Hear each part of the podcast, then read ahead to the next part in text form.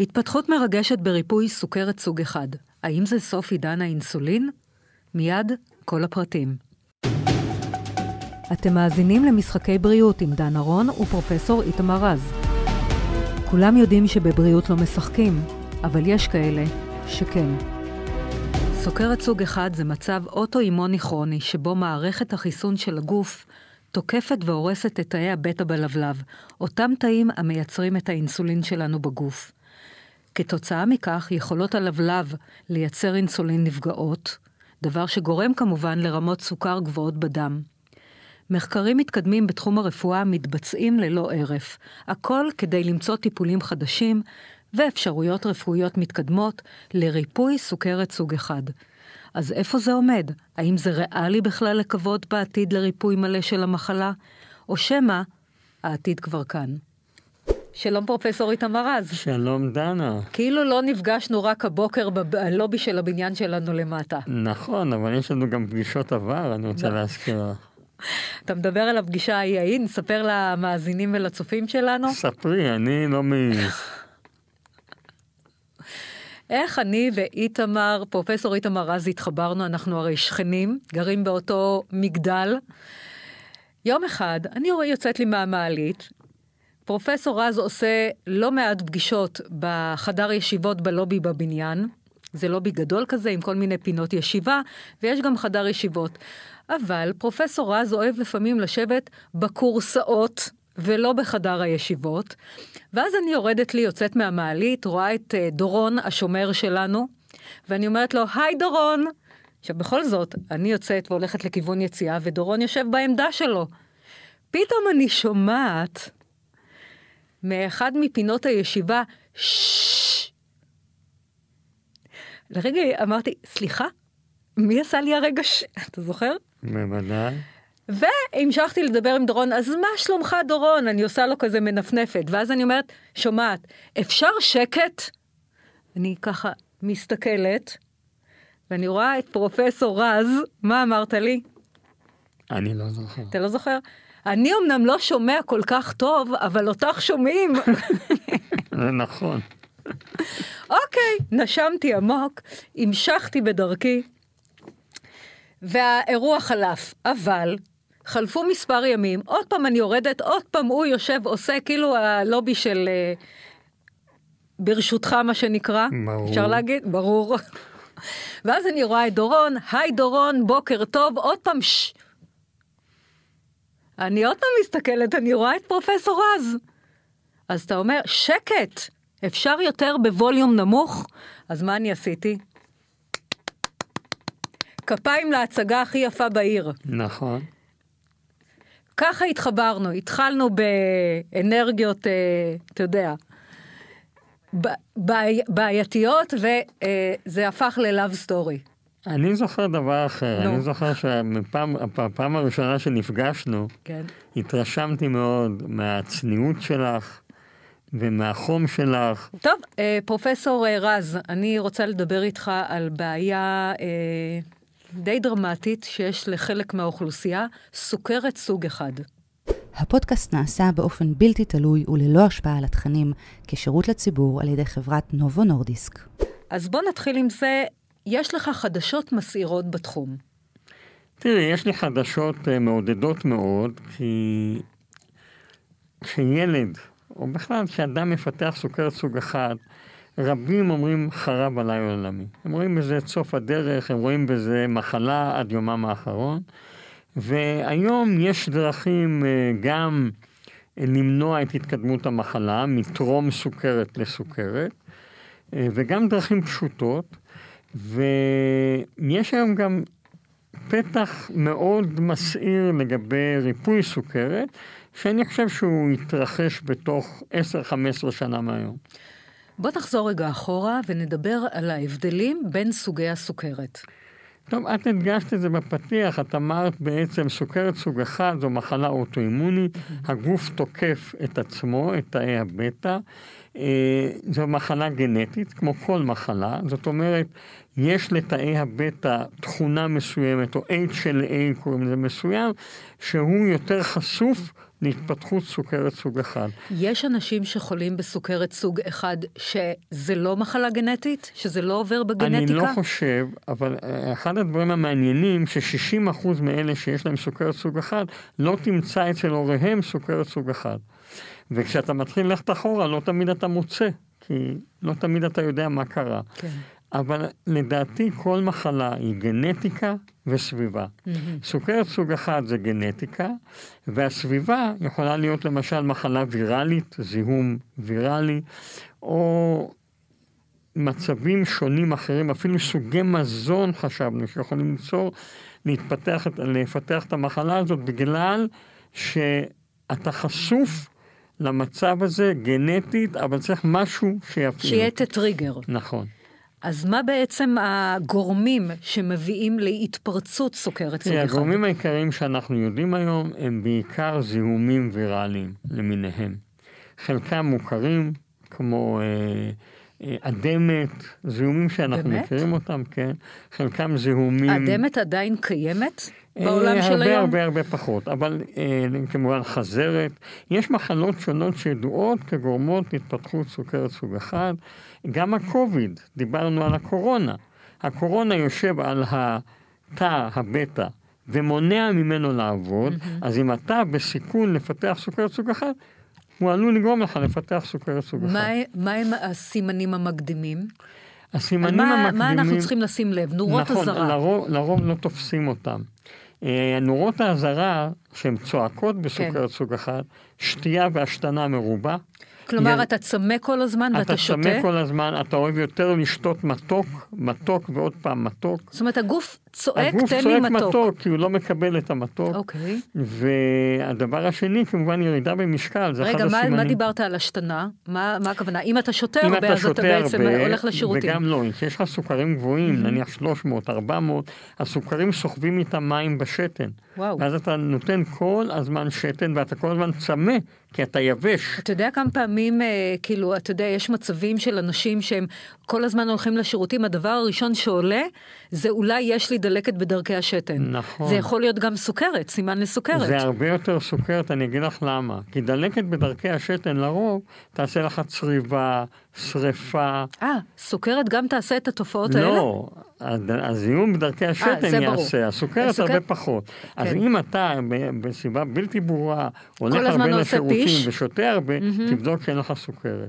כמובן אם אתה יורד במשקל מסיבה בלתי ברורה. יורד במשקל? כן, כי כשאתה נותן הרבה שתן עם סוכר, אתה מאבד קלוריות. אתה יכול להשתין שלושה ליטר שתן או חמישה ליטר שתן ביום, ולאבד אלף קלוריות ביום. האם אבחון מאוחר של סוכרת סוג אחד מסכן את חיים?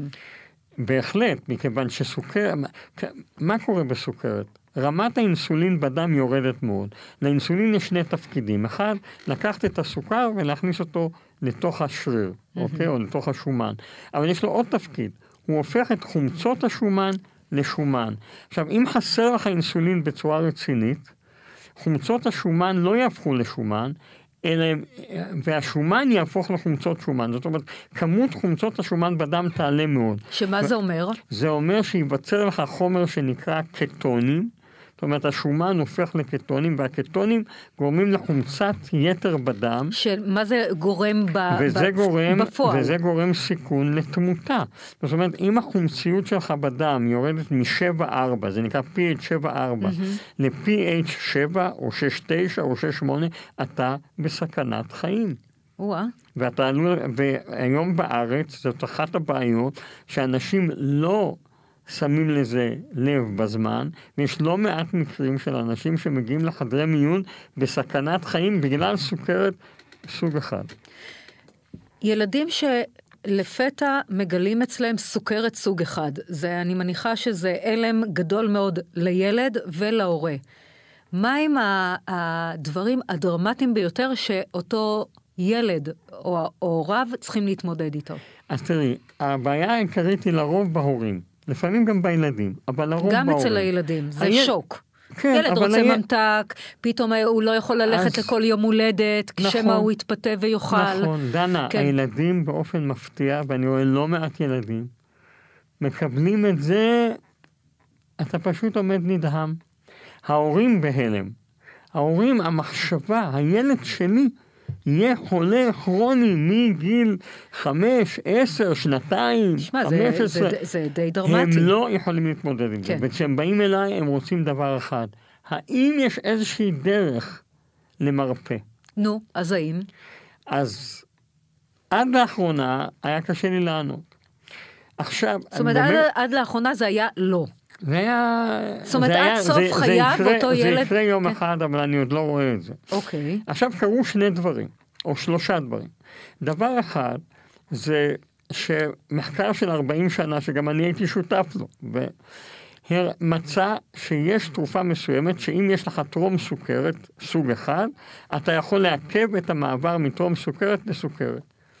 אלא מה? זאת היא תרופה שהיא לא הכי בריאה, וגם... מה, מה לא בריא בה? זו תרופה אימונית, זו תרופה שיכולה לגרום אולי, לא יודע, באיזושהי צורה, להתפרצות אימונית אחרת, אולי אפילו לחלשות הגוף, או דברים מהסוג הזה. אבל, אז למה שניקח, ניקח את הסיכון? אז אני לא רץ כן. לזה כל כך, ואני mm-hmm. חושב על זה הרבה, ומתייעץ הרבה לפני שאני אצא את זה למטופל. שלב הטרום סוכרת, מהו? טרום סוכרת, אנחנו יודעים היום להבחן, את המחלת הסוכרת עוד לפני שהיא פורצת. איך? איך אנחנו יודעים? אנחנו קודם כל יכולים לקחת ילד ממשפחה סוכרתית, גנטיקה, כן. או ילד שאנחנו חוששים ממשהו, ולעשות לו המסת סוכר דרך הווריד או דרך הפה, ובסוכרת סוג אחד יש שתי, שני מצבים של כל אחד מאיתנו כשאנחנו אוכלים סוכר. יש הפרשה ראשונה של סוכר, קוראים לזה הפרשה ראשונית, והפרשה השנייה שהיא נמוכה יותר. Okay. הפרשה הראשונה נעלמת. אתה יכול לגלות את זה שלוש שנים לפני שתופיע מחלת הסוכרת. וגם אתה יכול לבדוק נוגדנים בדם, כי אם יש לך סוכרת סוג אחד, הגוף זה שולח נוגדנים כנגד תאי הבטא. אתה יכול לבדוק, לעשות בדיקה, ולראות שיש נוגדנים כנגד תאי הבטא, ולדעת שהאיש הזה יפתח סוכרת. הפודקאסט נעשה באופן בלתי תלוי וללא השפעה על התכנים, כשירות לציבור על ידי חברת נובו נורדיסק. אני רגע חושבת, כ- כאימא שגידלה שני ילדים, בחיים לא חשבתי או העליתי על דעתי, לבדוק אצל הבנים שלי סוכר. מה גורם להורים להגיע אליך ולהגיד, יש פה, יש פה איזושהי בעיה? תראי. מה שגורם, קודם כל, אם יש לך משפחות שיש בהן סוכרת, אז יש הרבה יותר ערנות. זאת אומרת, כל משפחה שיש לה אדם סוכרתי במשפחה, סוכרת סוג אחד, סוכרת תמיד... סוג אחד שיקח בחש... שתיקח בחשבון אותה משפחה, שהיא צריכה לעשות בדיקות, אה, בדיקות מנע, בדיקות שגרתיות? אני הייתי נזהר מזה. אז, אז מה, מה העצה? תראי. בגדול, ההצעה היא לשים לב. אם לסבתא היה, הייתה סכרת, אז מה, אז כל המשפחה תיבדק עכשיו? לא, אני, אני נגד זה, כי אין okay. לנו היום דרך להבראה מוחלטת בשלב הזה. לא, אבל ש... ההבחון הוא מאוד דרמטי וחשוב. נכון. אז גם לכן, אם אין הבראה מוחלטת. לכן צריך לשים לב. למה? למשל, הילד עושה פיפי בלילה במיטה. פתאום הוא צריך לעשות פיפי בלילה mm. במיטה. או הילד רץ יותר, או הילד שותה יותר, או הילד חלש יותר. משהו לא בסדר. גילו לנו סוכרת סוג אחד. מה עלינו לעשות? תראי, זה לא מעט משנה את אורח החיים. Mm-hmm. קודם כל, אתה צריך לעקוב אחרי רמת הסוכר כל היום. יום ולילה. אז היום יש איך את עוקבים? ה... אז היום יש את הסנסור הזה שהוא נפלא. רוב האנשים מאוד אוהבים אותו. זה מקל על חייהם. ואתה יכול לראות את הסוכרים שלך עשרים וארבע שעות ביממה. מה הסנסור הזה? מה הוא? הסנסור הזה זה חפץ קטן שמוכנס לתוך האורמחת קטנטנה. אה, ו... היא קבועה? היא קבועה. אוקיי. ובא... שאיפה ו... שמים את זה? בזרוע? לפי בזרוע, איך שאתה... בזרוע. בזרוע. ואתה בודק עם, עם הפלאפון שלך, ואתה רואה את רמות הסוכר. כשאתה בודק, זה, זה מראה לך שמונה שעות אחורה את רמות הסוכר. המחת הזאת היא מחת קבועה. זה לשבועיים, כל שבועיים 아, מחליפים. כל שבועיים מחליפים, כן, אוקיי. אבל זה כלום, זה לא כואב לשים. הדבר השני, אתה צריך לתת אינסולין, או בעזרת זריקה, או בעזרת משאבה, שנותנת את האינסולין לפי פקודות שהיא מקבלת. המשאבה, מאיפה מביאים אותה? כמו שיש לך בצד אחד מטבע, יש לך בצד שני איזה מלבן קטן כזה, ובתוכו יש אינסולין, ואתה נותן לו את הפקודות. אתה מקבל מכשיר כן. בגודל של חצי פלאפון, דרך מכשיר אתה בעצם נותן את הפקודות. נכון. עכשיו, היתרון של הדבר הזה, שהיום הופכים אותו ללבלב מלאכותי. מה זאת אומרת? במקום שאתה תיתן פקודות, אתה מלמד אותו לתת פקודות לבד. הוא נותן פקודות כמה לתת לך לפני אוכל, כמה לתת לך באופן קבוע. ושהמחשב יודע להרגיש מה רמת הסוכר? והוא רואה שהסוכר עולה, הוא אומר, אה, אני אתן יותר אינסולין. והוא רואה שהסוכר יורד, אני אתן פחות אינסולין. כלומר, זה בעצם חוסך לאותו חולה את כל מיני הבדיקות, כי כבר יש לו... את כל התעסקות, כן. הכל אוטומט. עכשיו, מה טוב בזה? זה יכול להביא אותך לרמת איזון מאוד טובה. לא, לא הכי טובה, אבל מאוד טובה, מספקת כדי שלא יהיה לך סיבוכים. דרך קופות החולים מקבלים את זה? מקבלים את זה היום דרך קופות... לא, לא, לא. מקבלים את זה היום בילדים דרך קופות החולים אוטומט, במבוגרים זה קצת יותר קשה. למה? אנחנו... כסף. אנחנו 아. מנסים דרך הסל התרופות להרחיב את מספר האנשים שיכולים לקבל. אבל אותם מבוגרים יכולים באופן פרטי לרכוש את זה. וגם בקופות מסוימות הם כבר מקבלים את זה. מי הם האנשים שבכל זאת יקבלו דרך קופות החולים? כי הרי חוסכים עליהם. לא, זה מאוד קשור בקופות החולים. יש קופות חולים מ- שכבר נותנות את זה. חולים כמו שוס? קופת חולים לאומית, כמו קופת חולים מאוחדת. שהיא מבריקה ונותנים את זה. כן, mm-hmm. כן. אפילו מכבי הם נותנים את זה. לא, זאת אומרת שיש קופות שכבר נותנים את האפשרות וזה עולה להם יותר כסף. כשאנחנו מסתכלים בשנים האחרונות על חיים של סוכרת סוג אחד, הם פחות או יותר דומים לאלה שאין להם סוכרת סוג אחד, ותזכרי שמדובר במטופלים, כן. שטופלו בצורות ברור. הרבה פחות uh, טובות מהיום. מהם הטיפולים העיקריים, הידועים, המשמשים לניהול סוכרת סוג אחד? אוקיי, okay, אז דיברנו על האביזרים, כן. דיברנו על אינסולין בצורות שונות. נכון. עכשיו, יש אנשים שמאוד קשה לאזן אותם, למרות מתן אינסולין. בסוכרת יש עוד בעיה, גם הגלוקגון עולה. האינסולין יורד, mm-hmm. והגלוקגון עולה. מה זה גלוקגון? גלוקגון זה אנטי-אינסולין, זה חומר mm-hmm. שמופרש גם מהלבלב, מתא אחר שנקרא תא אלפא, כן. והוא עושה את ההפך מאינסולין. בגוף שלנו כל דבר שקורה יש לו אנטי, mm-hmm. כדי לאזן את הדברים. בסוכרת סוג אחד הגלוקגון גבוה, ואז אפשר לתת אנטי-גלוקגון, וזה למשל אותם זריקות השמנה. שנותנים על ידי כדור? הכדור הזה עוזר מאוד לאזן את הסוכרת בסוכרת סוג אחד. אבל מה? אם את זוכרת בסוכרת סוג אחד, אמרת לך שכשחסר אינסולין, אז יכול להיות חומצות בדם. נכון, וזה מסכן נות... חיים. נכון. עכשיו, כשאתה נותן את הכדור, אז אתה מתאזן הרבה יותר טוב. אז אתה נותן הרבה פחות אינסולין. כי עכשיו אתה מאוזן. כן. אתה נותן פחות אינסולין, מתחילים לעלות חומצות השומן. וגם הכדור הזה בעצמו, מעלה את חומצות השומן. לכן הכדור הזה נפלא, אני מטפל בו בהרבה מטופלים עם סוכרת סוג אחד, אבל אני עוקב להם בבית אחרי כמות הקטונים. את זוכרת, דיברנו mm-hmm. שהחומצות הופכות לקטונים. נכון. אז אני עושה בדיקת דם בבית, אם צריך פעם שבוע, פעם שבועיים, לראות שרמות הקטונים תקינות, שהן אפס נקודה אחת, אפס נקודה שתיים, אבל לא שתיים או שלוש. אז בוא, אני רוצה שתסכם לי את פריצות הדרך בתחום. תראי, פריצות הדרך הגדולות בתחום, אחת אמרתי לך, זה שאפשר היום בטרום סוכרת, בתרופות חדשניות, למנוע את ההתפתחות של סוכרת, לא לחלוטין, אבל לדחות אותה בכמה שנים, mm-hmm. ויש היום תרופה להורדת לחץ דם, שניתן להשיג אותה בכל קופת חולים, בעלות כלום, שיכולה להוריד בצורה משמעותית את המהפך מטרום סוכרת לסוכרת. זה דבר אחד. Mm-hmm. הדבר השני זה הלבלב המלאכותי שהולך ומשתבח ויביא למצב שהמטופל לא צריך לטפל בעצמו. כשאתה מדבר על לבלב המלאכותי, מה זה אומר? זה אומר שיש לך גם את הסנסור, גם את זה שקורא את הסוכר. אוקיי, okay, על זה אתה קורא לבלב מלאכותי. נכון. בניו יורק, הראו, הצליחו להבריא אדם מסוכרת סוג אחד, בן חמישים ושבע. וואו. הוא סבל מאוד במחלה, נפילות סוכר, הוא הלך למות. שהיום זה לא קיים מלבדו, לא? לא קיים מלבדו, אבל מה? מה הרעיון? Okay. הרעיון הוא הבא.